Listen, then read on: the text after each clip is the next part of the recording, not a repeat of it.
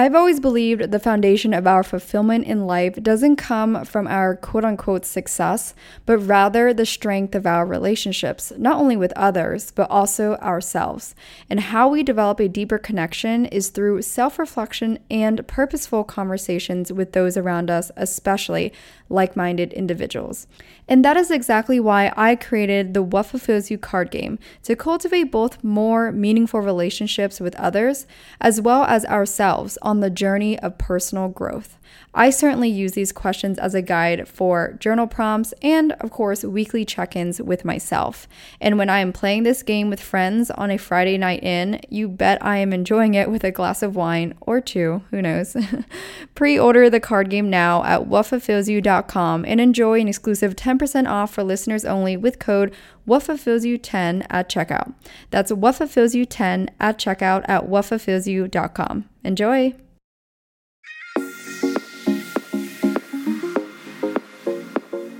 I'm Emily Elizabeth, and I'm the host of the What Fulfills You podcast, a show for and about individuals always seeking to be their best selves.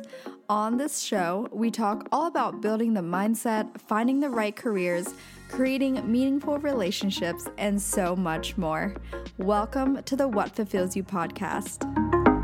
Hello, hello, everyone. Welcome back to the What Fulfills You podcast, or as always, welcome if you're brand new to the show.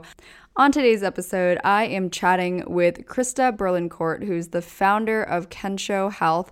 And I really, really enjoyed this conversation, not only because we talked all about holistic wellness and that kind of approach to our overall health, but also because she's extremely wise and she reminds me of kind of like that older sister for this podcast in that you know I know many of you are in your between like early to maybe like late-ish 20s and she definitely has a lot of experience under her belt from of course her career experience and then her own personal health journey as well as just other things in life. I kind of consider like you only know when you go through it and you mature over the years. And so, something I advocate for is always talking to people much older than me and kind of getting insight from them, what they wish they knew when they were around my age or when they were in their 30s and that kind of thing. And I encourage many of you to kind of think ahead as well. And she definitely gives a lot of advice on this episode that I consider very well rounded. And so I, like I said, very happy to have been able to chat with her. So, a little bit more about her. She spent the past decade driving social innovation through transformative technology for top tech companies like T Mobile, Microsoft, Simple, and Acorns. She was named a top female founder to watch is an Aspen Institute fringe diplomat and founding member of the Forbes Council. As an internationally accredited coach and author, her work focuses on the things that make us human with exploration of the science of shame, emotion, and connection. Sticking close to her outdoorsy Oregon roots, Krista is an avid cyclist, naturalist, and outdoors woman. And then before we get into the episode, I want to share a quick piece of gratitude. So, lately I've been feeling really grateful, not only, of course, for my time in New York so far, it's been truly such a great and smooth transition for me. It doesn't feel like I had much of a transition, and I definitely think I will have a different and separate solo episode in the near future, just kind of updating you guys for those of you who like for me to do more of a personal touch on that, on just like how life has been in New York. I only moved here end of August, um, but overall, I'm really, really grateful that the transition has gone really smooth. And to be really frank, uh, I kind of forget what it's like to live in Los Angeles um, and drive my car and everything. Uh, but I will say I, I don't really miss it, but I, I, LA will always have a special place in my heart for sure. Um, but another thing I'm really grateful for is just also the weather lately. And the weather has been so nice in New York City. It's been the lowest lately has been like maybe low or mid 50s, and then average sometimes it has been around like 60 degrees, which has been so perfect. So I feel like I'm kind of getting that not too cold, crisp fall weather, and I'm just really grateful for that because I know winter can be harsh here, which I'm not too worried about either because I do kind of like winter, um, which kind of is weird to some people, I know, but I grew up on the East Coast and I was a former figure skater, so I definitely had to like the cold weather to some extent. So, um, yeah, just wanted to put that gratitude out there, and I hope you guys can find a moment today to just think about what you're grateful for. Maybe it's even about a person, and if you are grateful for a specific person, I always encourage you all to send that person a text because you never know when you're not going to be able to. And um, that's something I definitely don't take for granted. And I always try my best when someone comes to mind, I just send them a text and don't hesitate. So, yeah, I hope that is encouraging to you all. And with that being said, let's just dive into the conversation. Well, Krista, thank you so much for joining me today. I'm really excited to talk about your journey and especially we get to dive into health and all things holistic health, which I know my audience loves. But I always love to share the story of where everyone begins. So, can you take us all the way back to the beginning from your childhood, where you're from, where you grew up, all of that good stuff? Oh man, we're gonna need longer than an hour. I'm like, I yeah, I well, I'm it's interesting that we're doing that because I'm home now in Oregon. So I grew up in a little river town outside of Eugene, Oregon, which is uh, most famously known for the beginnings of Nike as Tracktown USA. Um, and my parents are both entrepreneurs uh, in the outdoor space. My mom owns a bike store that's on the University of Oregon campus, and my dad led the National Ski Patrol and had a mountaineering company, um, a paddle sports company, you name it um, and then was also a construction builder. And so that means two things. Um, they worked their asses off, and I went with them uh, because I'm an only child. So when you have two parents who are working a lot, as is the case, I think, for those parents who are working from home now, you know that you're just making it work with your kid. Um, and so I really had a front row seat at the table of what it looked like to kind of do work that you loved and you were passionate about. You know, I, I really grew up in the back of a bike shop. Um, you know, there's the front of the house and then where my mom's fixing bikes and then there's the back of the house where my sleeping bag was um, and you learn to entertain yourself and you develop a curiosity um, so she you know hand me $20 and say okay the world's your oyster go explore mm-hmm. today and i'd go to the university bookstore and read books and um, go buy myself lunch and strike up conversations with the people who owned the restaurant and it's very self-directed um, existence i think for a child. So i wasn't really a part of um, clubs or intramural things or team sports. I did that a little bit when i was younger um, but as i got older i just spent more and more time kind of pursuing my own unique interests um, and had a reality that was very much connected to nature and the natural. My mom you know we grew food and um, my parents both existed really without a heavy reliance on the medical system. Their their reality of health was very self-contained and self-sustained. So, what am I eating? What am I doing? How active am I? How am I sleeping? Um, what are my relationships like? You know, that was really the way that my family moderated their health, um, and it wasn't always done very well. You know, it's not doesn't mean that everybody's healthy all the time, but the orientation of when something's out of balance, it wasn't what pill do I need to take. It's like, oh, I think there's something I need to address within myself. Um, and then I went to college actually in the town where I grew up in Eugene, Oregon. So I think you could say maybe I was a late bloomer. Um, I certainly had the ability, but was afraid. I think I was afraid of failure to launch, you know, afraid to make the leap.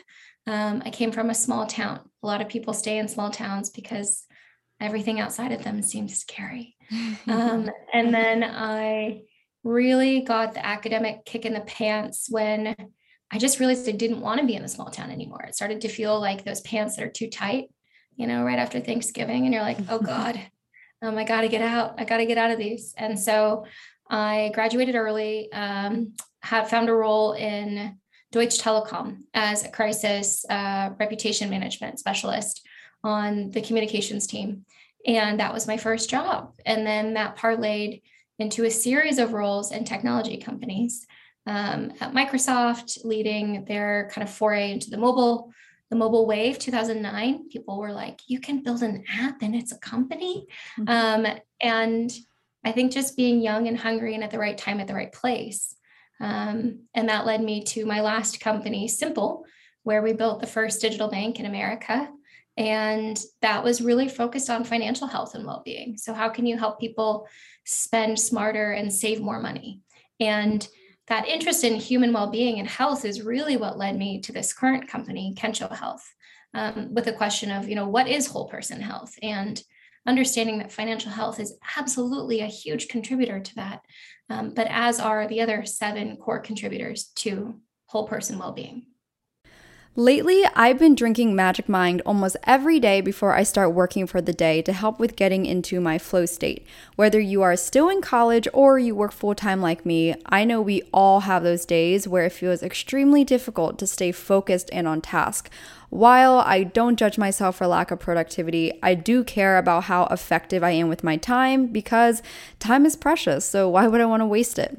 While I've been trying out Magic Mind over the past few weeks, I am genuinely shocked by not only how good it tastes, but also how well I stay focused. And if I'm being really honest, I do get distracted kind of easily.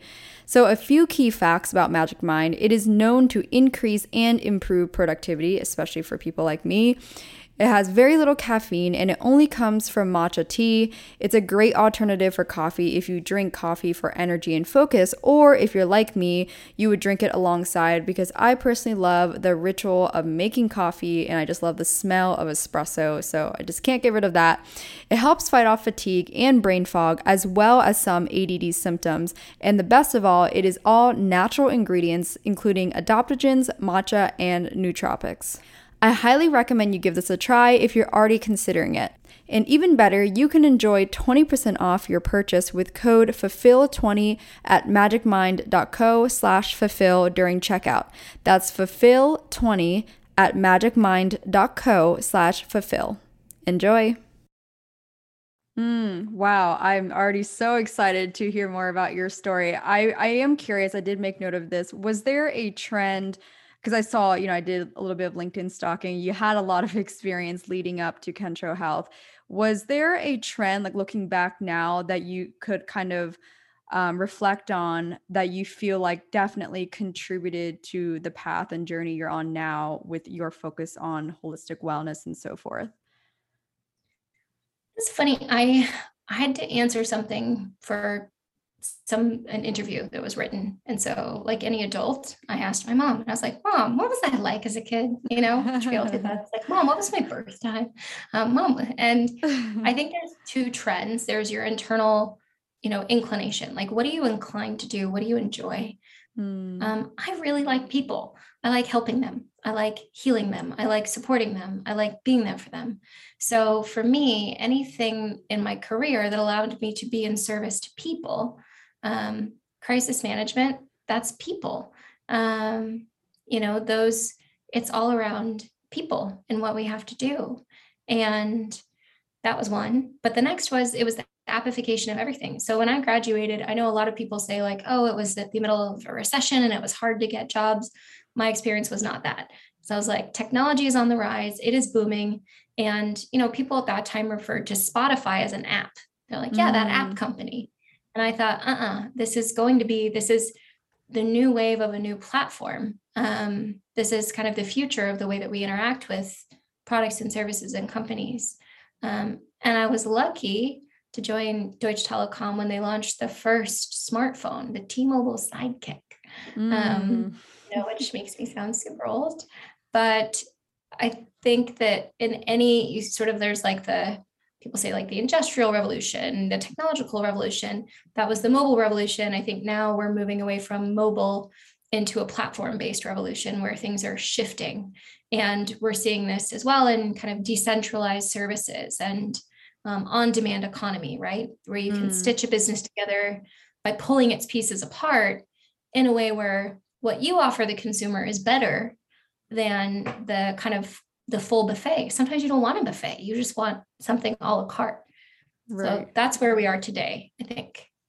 Wow. Okay. So before we dive into Kensho Health, I want to take the audience back into like really almost part of your big why as to why you even got so invested in your health and the the approaches you had first. And i know um, i read into your background there was you know you had your own story with your own health journey and while you were working in fintech in new york city.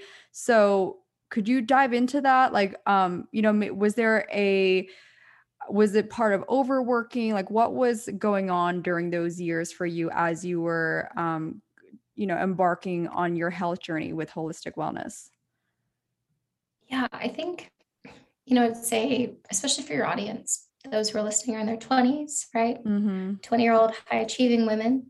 Um, i was you. I know her. You know it's it is we have all been there and that's you have to earn your stripes as they say but we celebrate working yourself to the ground that's not to be celebrated and you're rewarded you know socially you're rewarded internally those extrinsic validation triggers it's like a massive like button you know where someone's like oh you worked 16 hours today like oh you have three flights to see? like and if you're coming from a small town as i was the idea of getting on a plane i mean i commuted back and forth to bellevue washington from portland for microsoft like once or twice a week that's wow. just silly and so I really, you know, I thought about it more recently. I did that, and that was for T Mobile and for Microsoft. And then with Simple, I was commuting back and forth to New York. And then I was commuting all around the country. I was doing communications and marketing and business development. And then I fell in love with someone in Austin. And so then I was splitting time in Austin and Portland and New York. And then I was like, nah, I'm going to do more. And so I added building an NGO uh, that was bringing international diplomacy to the business sector to developing regions. And then you're like, let's just fly to Myanmar, let's fly to Lebanon, let's fly. And you're just flying all the time. And so I think it's like, it's impossible to be grounded when you're always in the air mm. and when you're working really hard. And so I was so wholly focused on business success because I never really had the breather. I graduated early my first step into adult life was into a career that was demanding. It wasn't how do I want to feel and who do I want my friends to be and mm. I hang out. It was working 18 hours a day. And it was fun and I met great people. And I think that's a wonderful thing. I feel a lot of empathy for people who are early on in their careers right now. You know, I know that it's challenging. How do you network? How do you meet people on Zoom? Mm-hmm. How do you develop that mentorship relationship? That's really challenging. Um, but for me, when it was simple, we sold the company when I was only 27. So when I joined, there were a handful of us. Um, I joined to lead marketing. And when I left, there were north of 400 people. And we were acquired by the eighth largest bank in the world for $120 million. Mm. And that's a lot in two and a half years. And then I stayed for the two and a half years after that for the integration into the big company. And so if you think about kind of the multiples of where we started to where we ended, you know, it was 12 times, well, way, way more than 12. It was for 50, 50 times greater, you know, it was, mm. yeah, it was about eight people to, to 470 or whatever. Yeah. It's a lot of people. So it's a lot of growth and you're trying to stay on pace with it. Um, your body just, you know, you have to develop really beautiful, consistent self practice of what does it mean to take care of yourself. Um, and at that point in my life, I, I didn't know what those answers were. Wow. Okay. Wow. So I I read here as well that your body started to shut down basically around 2015. When what was kind of that pivotal moment for you where you realized, okay, I need to prioritize my health. I need to really resolve this? Like what was your approach to it initially? And i'm assuming maybe hopefully not you know early an early assumption but i'm assuming you kind of would approach what how most people would right? It's like okay you you see there's a problem and you're looking to solve it. And of course too as someone who is passionate about holistic wellness and health you know we talk a lot about focusing on like the mind body uh, you know connection and really again how can you approach it holistically but what were you initially doing? Because i think that might resonate with some people today too who might not be as open-minded to a holistic approach or as open-minded to not doing something as you know taking a pill and being like okay i'm you know i'm done. I just got to take this and i'll feel better right? So you know where how can we resonate that with the audience right now? Like what were you doing at that time to maybe resolve it?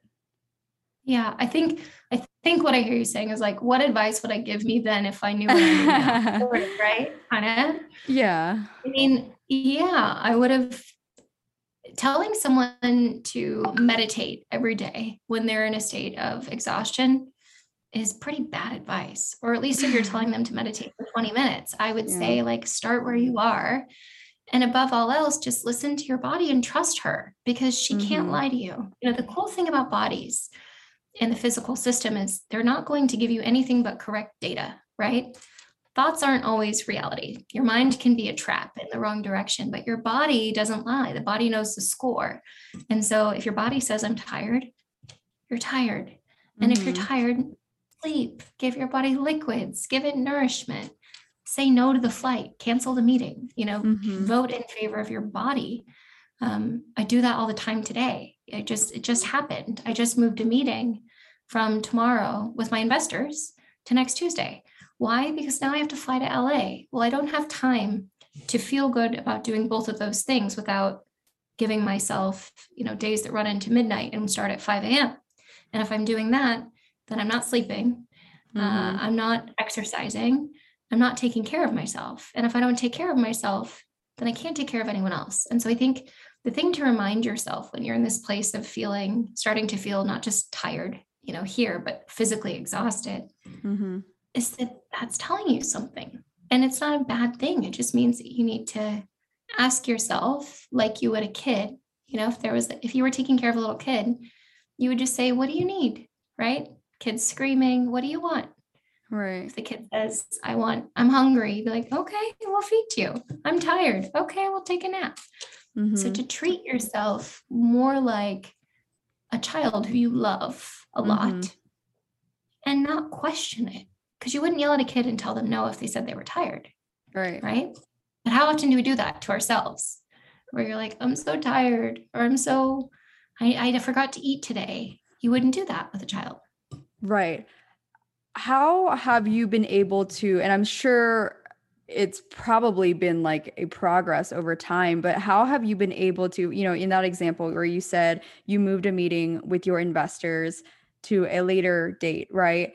I'm sure a lot of people their concern would be disappointing very important people such as investors in their company for example or in other people's case likely a boss or someone very high up that they need to perform well for how have you been able to i guess overcome that fear? Or maybe it's not it wasn't a fear for you but maybe been able to communicate that well so that someone else can actually understand that? Because again unfortunately not everyone has that mentality yet of you know health matters and that you can't always put work first and so forth. So how have you been able to adapt that communication?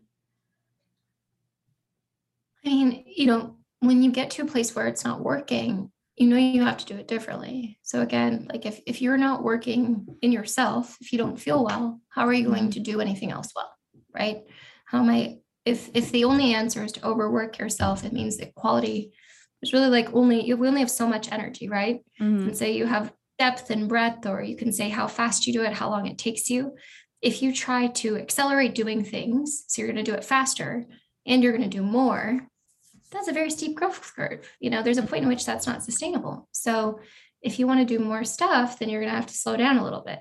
If you want to do, you know, it faster, then you'll have to do less stuff faster. Um, there's a matrix of sort of urgency importance that I remember an early mentor of mine, Adam Erlbacher, shout out to you, um, that he gave to me, which is like, you know, is it urgent? Like, do you need it done right now? Yes or no?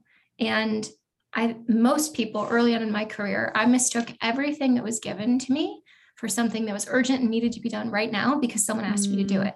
Mm. And as women, like my God, are we so subject to that fallacy, right? We're either apologizing for sending an email or for existing or for asking a question in a meeting or mm-hmm. or just or just for being present. I'm sorry. I'm sorry. I'm sorry for what? Um, and we say yes to everything. So it giving yourself the same permission to say, you know, when does this need to be done by?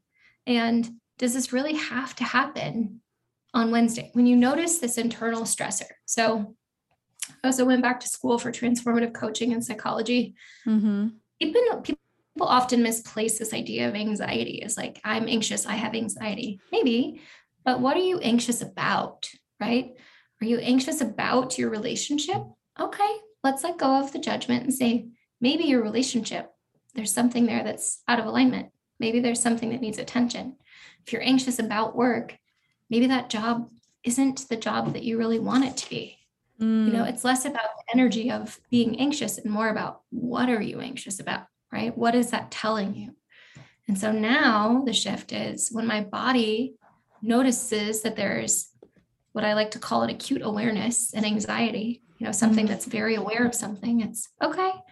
Why am I anxious about that? Well, because I don't think that I have time to get it done well, given how everything has shifted, perhaps, or because there are too many competing priorities. Mm-hmm. Now, my reality is okay, what's actually more important? And that's really the number one job of a CEO is prioritization. And so you look at it and you're like, okay, we're just going to shift that around a bit um, and prioritize the priorities. I mean, imagine how much we would all feel if we just gave ourselves permission to reprioritize and to say mm-hmm. no to things. Mm-hmm. How did you shift from that previous mentality where you when you know you had mentioned you felt like everything was urgent and you felt like you had to do everything that was given to you you know right away how did you slowly shift out of that into um you know i guess that acute awareness like you talk about being aware of you know what feels aligned and what doesn't well i mean we can go there so i think the big thing is when you label yourself as having as being anxious or being mm-hmm. overworked the two things that those labels have in common you're the victim. You are anxious, you are overworked. Mm-hmm. Putting yourself in the control seat in your life and your career and saying, okay, I'm really focused on this thing. If you want to take control of it, you simply snap back into it and you say, I need to do something to take control. And a lot of that comes back to knowing your worth as a person and knowing that there's no reason that you should do things that make you feel terrible right that like mm-hmm. that doesn't make sense it's not congruent with no good leader should ask you that of you you shouldn't do something if your body is telling you that it's not right right mm-hmm. It's like you wouldn't go on a date with someone if every time you went on a date with them you feel kind of nauseous and when they tried to give you a hug you wanted to like throw throw up and run away yeah. you would say this guy's probably not for me mm-hmm. right so in the same way listen to your body and know that whatever it's telling you is right um, that is a big shift. And the shift is about trusting yourself and knowing your worth and believing that you have the right to voice that. And it may mean that you still have a deadline that's really painful, mm-hmm. but it doesn't mean that you say that you don't uh, actively question things from a solution oriented perspective. So you have two deadlines, and it's like, hey, boss, I have these two things. Just want to check in. Which one's more important to you? Mm. Like that can alleviate so much stress, right? It's very simple. Right. Um, or if it's within your realm based on, you know, how I don't know how senior your, you know, the folks are in their careers, but if it's your own management, then you're doing that on your own. Um, but you're making decisions and it's never at the expense of making yourself feel terrible. Mm-hmm. Right. I, f- I feel like this sometimes, or I, I could see this happening though, where you know I agree. I'm in full agreement with that because I use that practice myself. Um, however, I would say perhaps there's also this level of self discipline that um, certain people have where they're they're able to you know for example let's say that balance or gray area between feeling your body feeling too tired to work out versus not feeling like getting out of bed to work out, right? Like how how would you say you would strike that balance between like looking at those two and seeing or understanding the difference, right? Right. You know that song as you were saying that I I heard this in my head. Um the song that says like my mind is telling me no but my body is telling me yes. Mm-hmm. You know? it's two different voices. There's two different voices. And so mm-hmm when your brain's like, I don't want to, that's a very different voice about working out than your body saying, I cannot work out, right? Okay. It's a different, it's different inside of you. We all know the difference of, you know, you sprain your ankle, you're like, I can't run versus I don't want to. So can't and don't want to, that discipline of don't want to, pushing through that to your point, that's where, you know, the magic happens. Mm-hmm. But that's mm-hmm. not breaking yourself. That's right. noticing so really having a, a beautiful, committed, you know, trusting relationship with your mind yeah. is the answer because you notice like, okay, you're just, you don't want to, but we've gotta. And mm. where where are you bumping up against a boundary of health and well-being that that is on the other side of that is burnout, where you're like, I can't do it anymore because my brain my brain is fried. I've done too much thinking. You know, I'm, mm-hmm. I'm doing too much. Um, what does balance look like for you? And I think for most people, I think you know it's I would say that wellness as an industry is a symptom of us being unhealthy as a country. Um, it's a new thing and it's the single largest growth sector in the world. Why is that? Well, because our healthcare doesn't work, because mental health wasn't covered in the States until just a few years ago, and because most people are doing too much in order to feel healthy. So, you as a person have to have kind of your internal checklist of what do I need in order to feel healthy you know, what are your daily practices, your weekly rituals? Um, those are femi- very feminine terminology. If you put it more gender neutral, it's like, what's your checklist? And did you meet it or not? And if you didn't drink water, sleep, eat, you know, take rest, mm-hmm. then you're probably not going to feel very good. Um, and truthfully, as someone who now hires and manages, you know, has managed many, many people, I've never seen someone perform through burnout. So, the best thing you can do if you're approaching burnout is to raise your hand and find time with your manager and say, mm-hmm. I think I'm approaching burnout. I'm really tired. And, you know, I, I need, I want to talk to you about that. Mm-hmm. Because the other alternative is to suffer in silence and just try to keep pushing, pushing, pushing, and then have your body, you know, it, the body will scream when we don't listen to its whispers.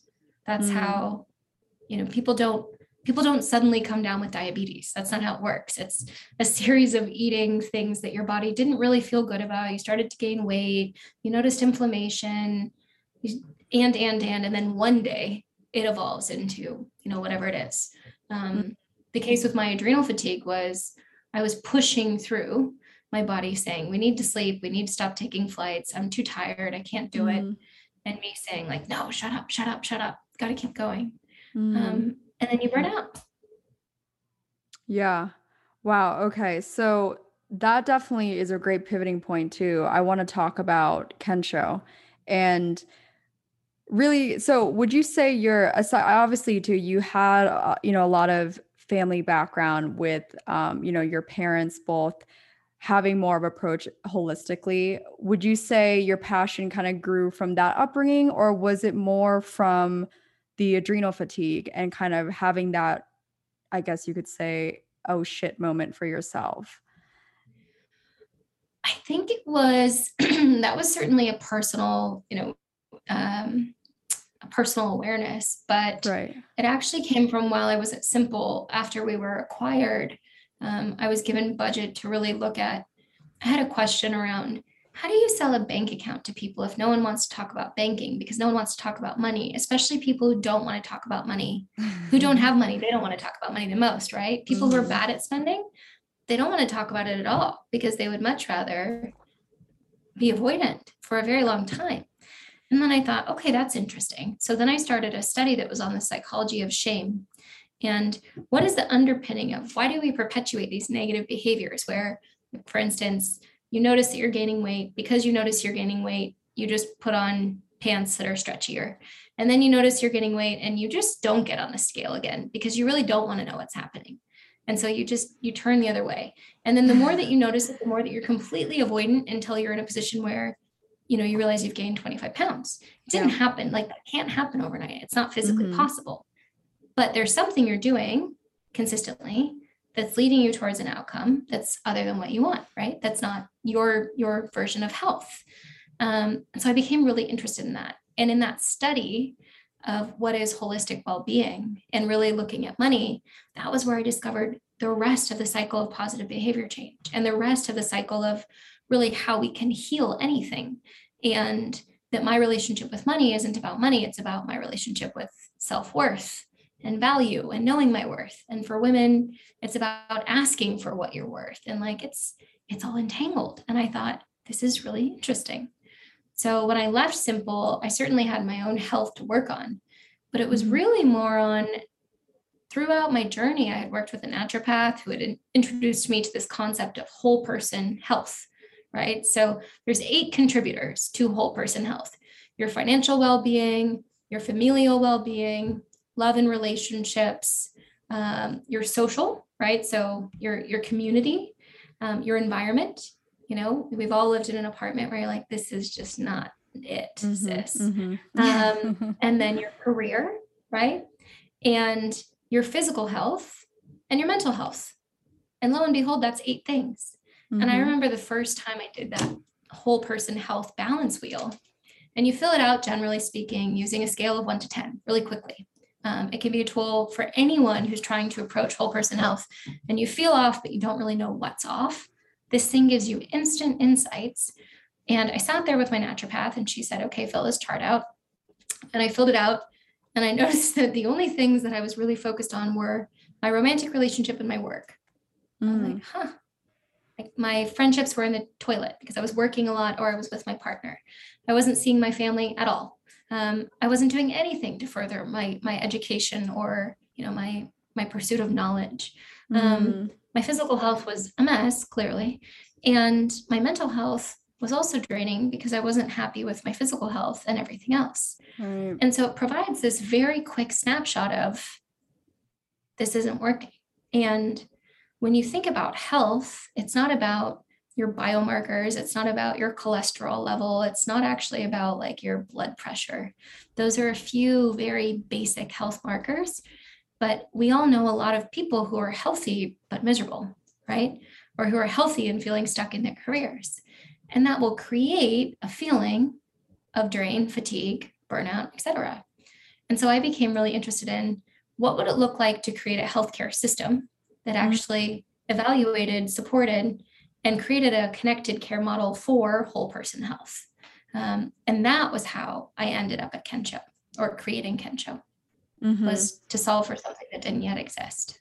Right, which I am uh, for layman's terms obsessed with because you know over the past few years myself it's that's when i really became aware and very intrigued by um, you know whole person health and just holistic wellness right i think there's a lot a lot um, you know about it that's not talked about and i'm curious if you have thoughts on this you know i think there's a misconception about this approach, right? Anything non conventional is relatively woo woo, right? Or something that's just just not in the norm yet. I think we we we both know that. But do you have any theories or thoughts as to why people assume that and maybe um you know maybe in fact if you could name certain uh facts or knowledge that women especially are unaware about holistic health and how that can be impacting their everyday life? I mean, I could go on and on forever there. I am curious though, what do you think? What I mean, with hosting the podcast that you do and being enmeshed in this community, when you look at the barriers, what do you think is is to blame there? I believe it, I kind of think it kind of comes down to this psychological effect of if it's not the norm, then it's harder for people to step out of their comfort zone and believe it and or try it. Now, that's why for me it's not hard to look into it because I have never done anything very conventional in my life. You know, I was a figure skater for 15 years and was a tennis player. And so I always did things, I guess you could say, very independently, kind of sounds similar to you and your upbringing. And so I was very accustomed to um, thinking for myself, if you will. And so I notice a lot of this audience, a lot of them love anytime I talk about holistic wellness or have a guest on it who talks about it, because it seems like they don't have a community to chat about with it too. It's almost like a friend group of six.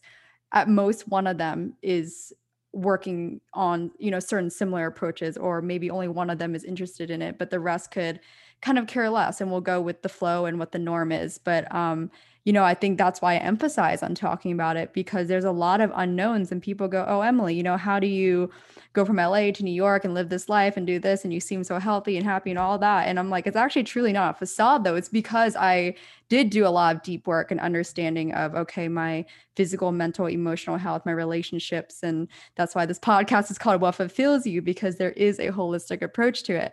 Um, but, you know, yeah, that's my thoughts. yeah, I agree. I think again, understanding whole person health is those eight factors, right? So you can have a doctor who's a great doctor and you can go in and say, I don't feel good. And they can do a workup and you can get data that says you're fine and you can know you're not fine, right? It's you're measuring the wrong thing. So I think that one of the challenges there is that our definition of healthcare in America is is factually wrong. What we call health, um, health as a term is you know the state or pursuit of of well-being, right? So if you are alive, then you have health to manage, so long as you're alive, right? It's just a marker of your longevity. How long will you live and your vitality while doing so? How alive will you feel? You get this long and you're going to feel, you're going to get to ride this high, you know, to your point, like, how do you get to live this life? Mm-hmm. You're like, well, because I'm optimizing for my longevity and I'm really, really driving towards that vitality. I want to do things that make me feel alive. And in order to optimize for that, you have to listen to your body because your body knows when you're doing something that drains you, when you're in a relationship that drains you, when you feel exhausted. Mm-hmm. It's different than being undisciplined and I don't want to, but noticing where you're really energy is being taken from you. Um, to this end, why don't more people have this perspective? Mm-hmm. America's a very young country. You know, the Wright brothers flew the first plane in 1903 if you're being generous, uh, America is 400 years old. You know, that's that's generous. Depends on how you're looking at founding. I think 300 is more realistic. So it's a young baby country when you compare that to the whole of Europe, um, to Asia, to South America. We're just a new country. And because of that, we are getting used to our way of doing things. We're already finding that there's a lot of failure in our healthcare system, right? In the mm-hmm. last eight years, there, has been the introduction of Obamacare. Um, we'll call that socialized healthcare support, healthcare reform, um, a healthcare system that works for people. The healthcare system in America was designed for the way that healthcare wants people to work, not the way that people actually work, which is this more holistic definition of healthcare. Mm-hmm. When you look at Europe, 60% of healthcare spend monetarily, dollars, is actually towards complementary and alternative medicine 60% because it's a social system and so people the country its best interests are in helping people spend less money because when you spend money it's actually the government spending it on your behalf and in america the truth is that the medical system is a capitalistic structure so the more money you spend the more money someone else earns and mm-hmm. until you kind of shift that and disincentivize, you, you have these inverse linear incentives where if you keep me sick, you know, we say, okay, Emily's sick. Well, we can either heal her and then she'll spend no money, mm-hmm. or we can just write her a prescription that's going to mask the symptom and she'll become chemically dependent on the symptom and label herself as having anxiety, ADHD, depression, mm-hmm. versus mm-hmm. inviting her to say, Well, Emily, what do we think is at the root of your depression? What do we think is at the root of your anxiety? Is it perhaps that you have a hormonal imbalance, that your body isn't digesting your food properly? And so you have leaky gut syndrome, that you have nutrition challenges, that you just need more vitamin D. And so the thing that exists across holistic medicine and functional medicine is root cause oriented healing, where you say, okay, there's a symptom. You have a rash on your face. Fine. Mm-hmm. Why do you have a rash? Not what prescription do you need to make the rash go away. Yep. It's really saying, like, what's happening inside your body? Because your body's smart and it can't lie to you. What is it trying to tell you? And how do we support you with an approach to medicine that's going to get to the root cause and then heal it rather than just masking it with pills, prescriptions, and procedures? Um, so the short answer of that is what's wrong is capitalism, access to research. Um, my company also, we have a unique partnership with the world's largest and oldest scientific publisher to make more of that research available. It's out there, but pharmaceutical companies have much larger budgets to make their research more widely known. So mm. It's a, you know, a capitalistic system, access to research, and then we're a tiny new country. You mm-hmm. know, or we're a very large country, but we're very young and and we're still finding our way as a system. I'm curious if do you have any, you know, everyday habits that you would recommend for people, especially women, to start to implement into their everyday life, especially if they're kind of new to, you know, again, more of like a holistic wellness approach? Yeah, I mean, habits, so basics, right? When are you going to bed? Do you have a bedtime? Mm-hmm. Most people, when they're burning out, they do, but they don't abide by it, right? It's like the bedtime's 10, but I usually go to bed by 12. Okay, well then you're breaking your own rule. That's kind of that's that's the start of a slippery slope. Because the next mm-hmm. day really starts with the end of the previous day, right? Which you know again from kids. Uh, I don't, you know, I don't your your readers or your your audience is a little bit young, might be younger for children. But if you talk to a new parent, they'll be like, the number one thing for a kid is their sleep schedule. And so, new parents, mm-hmm. your life is ruled by your kid's sleep schedule because you have to get them down at the same time every day. Why? Because it's training your circadian rhythm, it's training your natural sleeping and wake cycles, which is actually training your hormone levels. Crazy. Mm-hmm. So, there's your body sort of um, the nourishing phase of the day. And then there's the rest phase and excrement where it's getting rid of things, right? And so, when are you going to bed? When do you stop eating? Stop eating at eight o'clock. Just stop eating at eight o'clock, right? Why? Because then when you get up in the morning, you're giving your body a fresh start and it's had time to actually digest everything and be clean and be empty. Um, mm-hmm. When you mm-hmm. wake up in the morning, what's the first thing you reach for? What's the first thing you reach for in the morning? Is it your phone? Is that is that a question for me? Yeah. Is it? Be honest. It depends. Like so if it's if it's because my alarm went off, yes. But if not, it's it's actually a bottle of water next to my bed. Great. I love that answer. And it, here's the cool thing. You can buy an alarm for $11 on Amazon that's not your phone. And you know what that mm. does? That makes your phone just a brick that's plugged in the kitchen. Why? Because mm-hmm. you don't need it in your bedroom. You don't want to have it in your bedroom. That's you removing yeah. a boundary yourself is just in front of you. My my dad actually says this to your point around parentage. Um, I grew up spending half of my time in the back country, which means places that don't have cell signal, electricity, or humans. And mm. I told my mm. dad I was going backpacking over Fourth of July with some girlfriends, and I was so excited to take them into the backcountry. And he said, Yeah, go focus on whatever's in front of your face and nothing else. So the moment you pick up your phone you're no longer inside yourself you're outside yourself right? You're focusing on the screen rather than your internal your internal place of being. Number one go to bed on time. Stop eating. Wake up. Drink some water. Why? Because it will hydrate yourself because your stomach is empty and you can hydrate your system before you start eating. What next? Mm-hmm. be with yourself i'm not going to be prescriptive on what that looks like maybe you take a walk maybe you meditate i like to journal it's a good way for me to process what's inside out. And just be mm-hmm. with yourself. Don't don't consume, don't add layers. Give yourself time to just be before your day belongs to anyone else. And then, you know, what nutrition looks like for you is up to you. Some people thrive on a bigger breakfast. Some people live on the intermittent fasting way of being. Others mm-hmm. swear by smoothies and protein shakes. But you know what works for you. And if you feel like what works for you doesn't work for you, that's why Kensho is here is to help pair you with a health coach who can help you find what works for you based on nutrition mm-hmm. testing and health coaching and then connecting you to more specialized holistic care. So, but sleep, space, and you know, don't reach for the phone first. And notice throughout mm-hmm. the day when when you're bored, when you have time and space alone, when when you're not doing anything, how often do you reach for your phone? You know, like are you comfortable just being in the nothingness?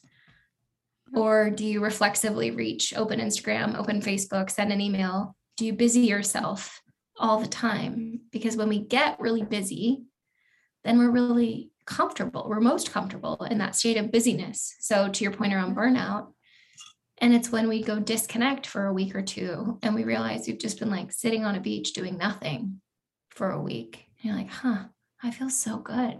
I wonder why that is. It's because you're giving yourself space, you know? Mm-hmm. Mm. What about mindset? Um, earlier we talked about, you know, when we when we are in, let's say, something that is misalignment, a bad relationship, things that are like the root cause of making us feel anxious. do you have any small tips as to how someone again who's someone maybe in the beginner stage of like okay recognizing ooh that is actually the root cause of what's making me feel anxious you know as they're listening to this you know anything that you would share on mindset or reminders or affirmations or thoughts that we can tell ourselves or reframe in our mind to remove ourselves from these root causes that are misalignment and essentially causing us to feel anxious you know, I have a, a girlfriend who has a tattoo just under her breast of all places. And I'm always like, God, that must have hurt so badly. But it says, know your worth. And I do think that is a big one because knowing your worth, we are all oftentimes women specifically are so good at taking care of other people, right? We're good at, we're, we're nurturers often. And if you had a kid who was tired, you would put them to bed without question you'd be like, okay, we're going to bed. We got this. Like you're fussy, you're angry, I'll put you to bed. And so in the same way with mindset, it's just like know your worth. Like know know that whatever your your body is asking for, you have the right to ask for it. And mm-hmm.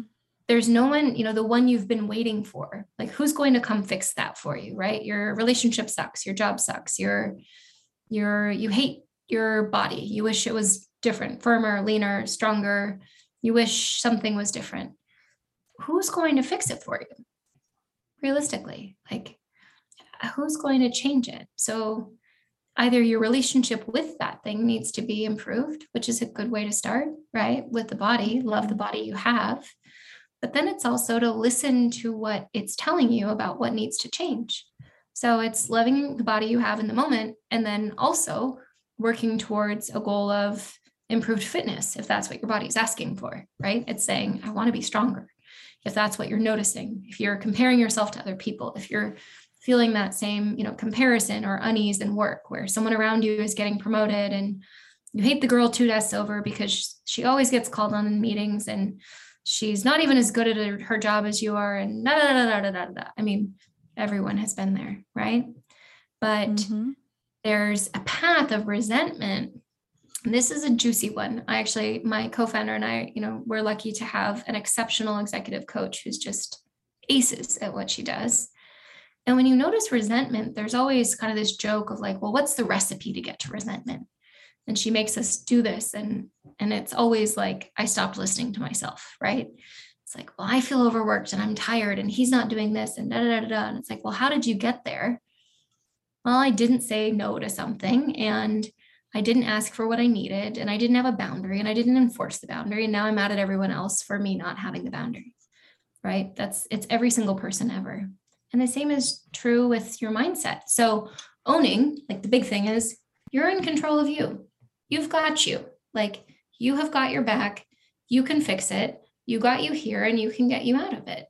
And the more mm-hmm. that you notice that you is pissed off about something and the longer that you don't do something about it, it's kind of like giving yourself a big middle finger, which is mm-hmm. really a hard way to build a trusted friendship. Um, I wouldn't be friends with that person, right? So you're like, mm-hmm. the mindset shift is looking at it and saying, huh, I noticed this thing is, I'm just not happy with it. Don't even have to mm-hmm. have to label what the emotion is. Might even be happy. It's not as I wish it was. Okay. What do you want to do to shift it? And so if you had a coach something they would ask you is, well, what's one big thing you could do to move it forward, to shift it? And so it might be, I'm going to talk to a friend about it. I'm going to talk to my boss about it. I'm going to talk to someone about it. I'm going to get really clear in myself about what it is that's out of alignment first, and then have that conversation. Um, and then the other thing is really noticing again, the alignment thing is what's unsaid. So your unsaids, you know, it's those little nudges that poke at you and they create this feeling of like oh, i'm not settled. I feel upset. I feel frustrated. I feel uneasy. I feel anxious. And behind every single one of those is something that you just haven't said right it's something you haven't asked for something you, you haven't said something you haven't voiced out loud to yourself um, mm. it happens in business you know people talk about fundraising and isn't it hard of course it's hard but what's even harder is saying yes to investors that you don't like or trust because now they own the company that you're running and that's a bummer so notice that tension, the unsaid, admit it to yourself. Most of the unsaids are internal. And the ones that are unsaid to someone else, just find time to voice it. Mm. It sounds so simple, Wow. because it is. It's really scary, but it's super simple. And you completely liberate yourself and put yourself in the control and the driver's seat of your entire life. Mm. Wow, I love that. I definitely just uh definitely took some notes on that right there. um wow, okay, yeah, that's great advice to really end on. And I just have a few final questions that are more lightning round, more on kind of personal life advice type of questions. Um first one being is happiness a choice? Yeah, it is for sure. Allow yourself to be happy with what is. You know, Stoic philosophers teach us that behind all challenges and sorrows, on the other side of that is a choice to observe what is and detach yourself from living inside of it, to not feel the swirl of this is happening, my my parent is ill, my my money is gone, and to look at that and say, this is a challenge, but my inner world is in a state of happiness. Um, I believe Benjamin Franklin said, you know, it is our choice to be happy. And it is, Mm. sure. Yeah. Do you practice stoicism? I do. I do. And more and more Yeah. in the last few years, my uh, my co-founder, that was actually something that brought us together. It was really Buddhist philosophy, which Stoicism is certainly different, but associate uh, they're they're parallel. They're they're hanging out in the same pool. And um, he is very much into Stoic philosophy. And and we both practice a more Buddhist state of being. That's amazing. Yeah, it's um stoicism is something I also talk a lot about on the show. And so my listeners know that um, I'm an avid reader of Ryan Holiday's books and um, The Daily Stoic is something I read every day. So when you mentioned Stoic philosopher, I said, oh, that's um another one. Do we have more control over our fate or is there a universal fate decided already? Well, none of us know our true fate until we die, do we? So Mhm. you know your ultimate faith your ultimate fate isn't you can't see it until the end. If we imagine a lifeline as from where you're born until you go into the grave right? That would be Mhm. your ultimate fate. I think we have control in how we get there how much fun we have doing it. We're all going to end up in the same place. There's none of us are getting out of this alive. So all of us are born and all of us die. The thing we do have control over is how much joy we find and how much fulfillment along the way by listening to that internal compass, trusting ourselves, Mhm. voicing the unsaids, and taking a more stoic approach to life so that we enjoy, you know, we can find happiness even in the challenging times where I think and and when we put ourselves in the driver's seat of life, we for sure have command over our decisions. You know, you can get out of any negative situation by just pulling the ripcord. Hmm.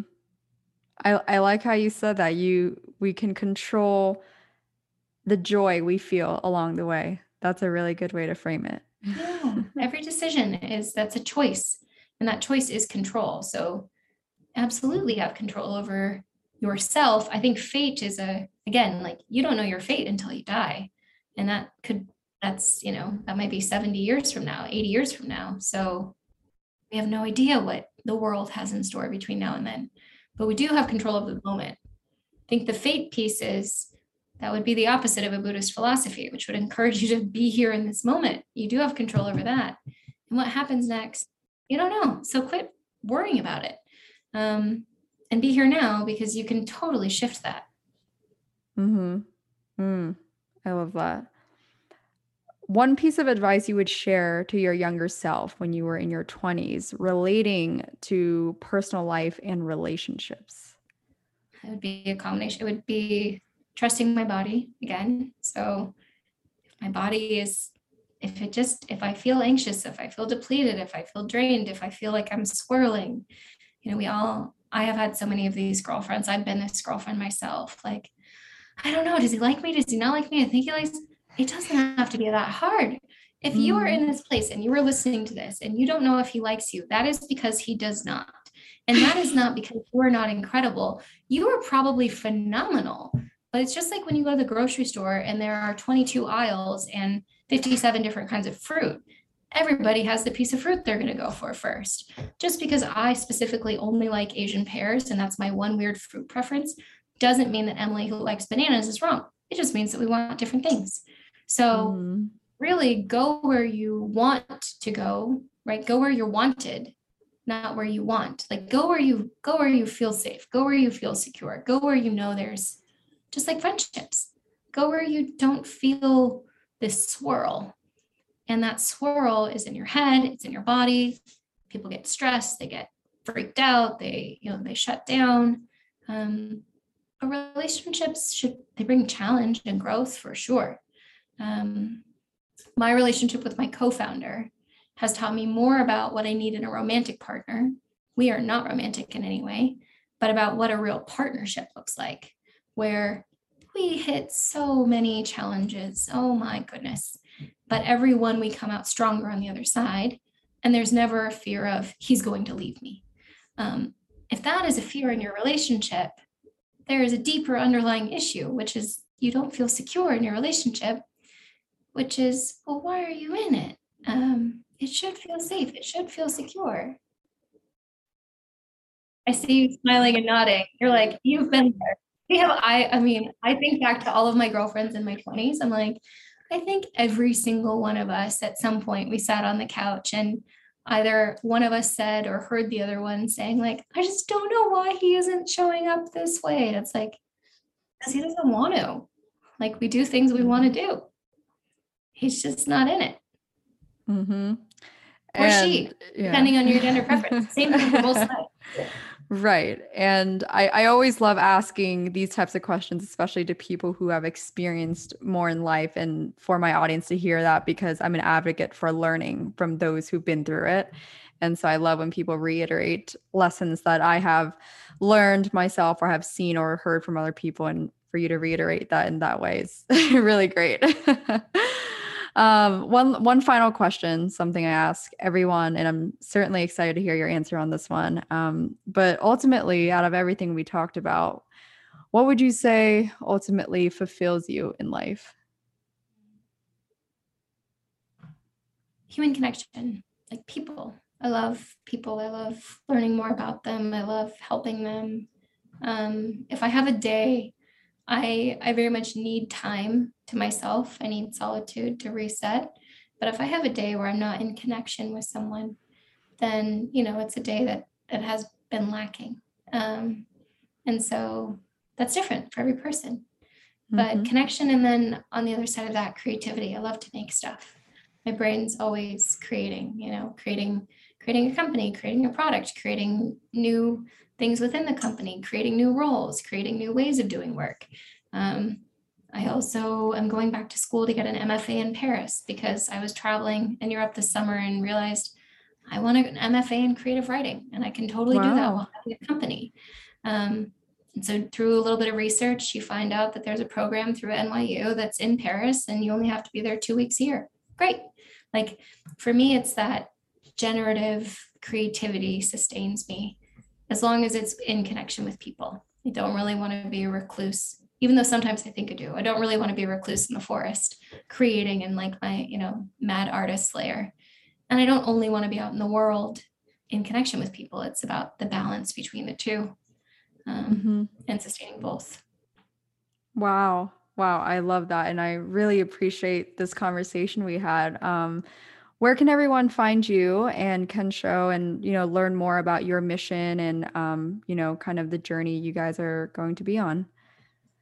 You can find us at www.kensho k-e-n-s-h-o health h-e-a-l-t-h dot com and on instagram at kensho health um, we're also on facebook of course but i would say find us on linkedin um, find us on instagram. Our team's there. They're happy to answer questions uh, mm-hmm. as are we on the company website. Amazing. And I will link all of that in the show notes. Thank you again, Krista, for being on and sharing your wisdom. I thoroughly enjoyed this. Thank you so much, Emily. So did I. And that was all for today's episode with Krista Berlincourt, co founder and CEO of Kensho Health. I hope you all enjoyed this conversation and had a takeaway or a few from this. And if you did, as always, I really appreciate it when you guys share this episode on your Instagram stories and tag both myself and the guests so we can see that you have been enjoying it. And then, of course, we can reshare to our stories as well to give back some love. But yeah, I really enjoyed this conversation truly, um, not only because of the topic, again, I'm very passionate about holistic wellness and holistic care. Um, but I really feel like Krista touched on a lot of similar mentalities that I already have personally. And I think that many of you who listen to the show kind of embody as well. And um, she definitely kind of gave me a older sister vibe, if you will, you know, like someone that really listens to you and gives her honest thoughts and feedback um, from her own personal experience, right? So I think it's always really encouraging to learn from those that have been in similar positions as us and even uh, as you guys heard at the end even with dating and that kind of personal life stuff. Um, yeah i think a lot of it is really relatable. So i hope you all had a takeaway from that and before you head out, be sure to check out all the merch available at whatfulfillsyou.com, especially the card game, which is now no longer on pre order. It's actually completely available uh, for immediate shipment, aka that means you can prep for Friendsgiving, which I know this is going to be a very fun game and conversation starter to play during holiday festivities and, you know, with all the wine and light drinking that uh, some of us do. So definitely grab one while you can. And actually, fun fact Pinterest featured What Fulfills You on their homepage uh, last week for Thanksgiving conversation starters. So definitely check it out. And if you are based in New York City, you can actually buy the card game in stores at Showfields, which is located at the NoHo location starting on Monday, November 15th. So definitely grab it while you can and prep for the fun Friendsgiving festivities. And that is all, you guys. Thanks again for tuning in. I will chat with you all next time.